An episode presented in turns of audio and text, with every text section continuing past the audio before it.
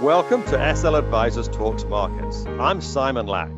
At SL Advisors, we know it's important to stay ahead of inflation. We think about where interest rates are going and what this means for markets. Pipeline companies may offer inflation protection through the energy transition. We identify other sectors with the ability to maintain their margins when prices are rising. Nothing we say should be construed as a sale of securities which can only be made through the relevant prospectus. In this week's podcast, I'm going to discuss the limits to wind power. There is still a significant capacity gap, with the European wind industry needing to add 27 gigawatts to achieve European Commission goals of 55% renewable energy by 2030. That's a typical report on the outlook for wind power in Europe. Meanwhile, wholesale electricity prices in the UK and in Western Europe are up eightfold from what they were a year ago. This is because Britain relies on wind power for 25% of its electricity. God bless them. They're doing their best to reduce emissions. The problem is, any place that has a heavy reliance on renewables eventually faces the intermittency problem. It's not just that it's not always sunny and windy solar and wind power facilities typically run at only 20 to 25% of capacity compared with natural gas plants that run at 90%.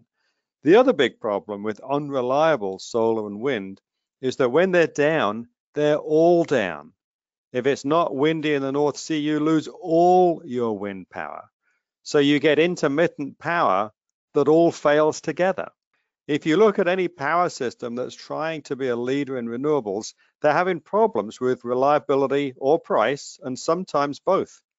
Germany's electricity is almost half renewables, and they have the world's highest prices, more than double the US average.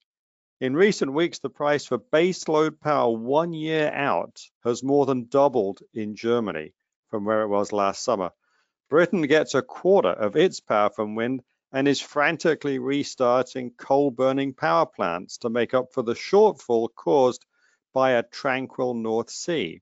California gets almost a third of its power from renewables. Their electricity is relatively expensive and unreliable. They often ask customers to curb their electricity usage during hot weather to avoid rolling blackouts.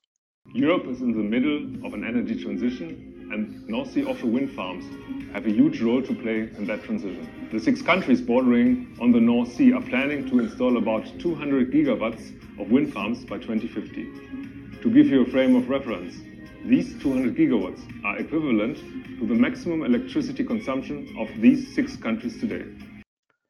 This is from a documentary by the North Sea Energy Corporation about plans to keep adding wind power. This will continue to drive up the region's vulnerability to outages and price hikes. I'm in favor of lowering CO2 emissions, but electricity has to be there 100% of the time. By pushing for ever greater grid reliance on renewables, they're making power generation less reliable. We should be phasing out coal in favor of natural gas.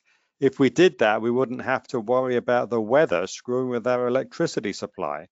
This sounds like a mid 20th century problem and not something we should tolerate today. New Jersey, where I live, is installing a lot of wind power in the Atlantic. The state plans to add enough to provide electricity to half a million homes by 2035. Once a power grid gets more than a quarter of its electricity from renewables, they seem to run into problems with reliability.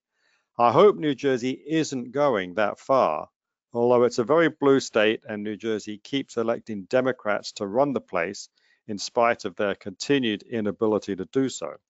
The generation from wind farms will vary at any given time, but the wind farms are connected. The electricity generated can be distributed to where it is needed, regardless of where it was actually generated, without having to be transported through the onshore grid, which is already highly utilized. This clip is interesting because it's an executive saying that a windy area can send its electricity to a calm one. This assumes there's extra power to be made available, and it's obviously not working at the moment. Germany often has excess electricity that they distribute to neighboring countries, which can be disruptive if they don't need it.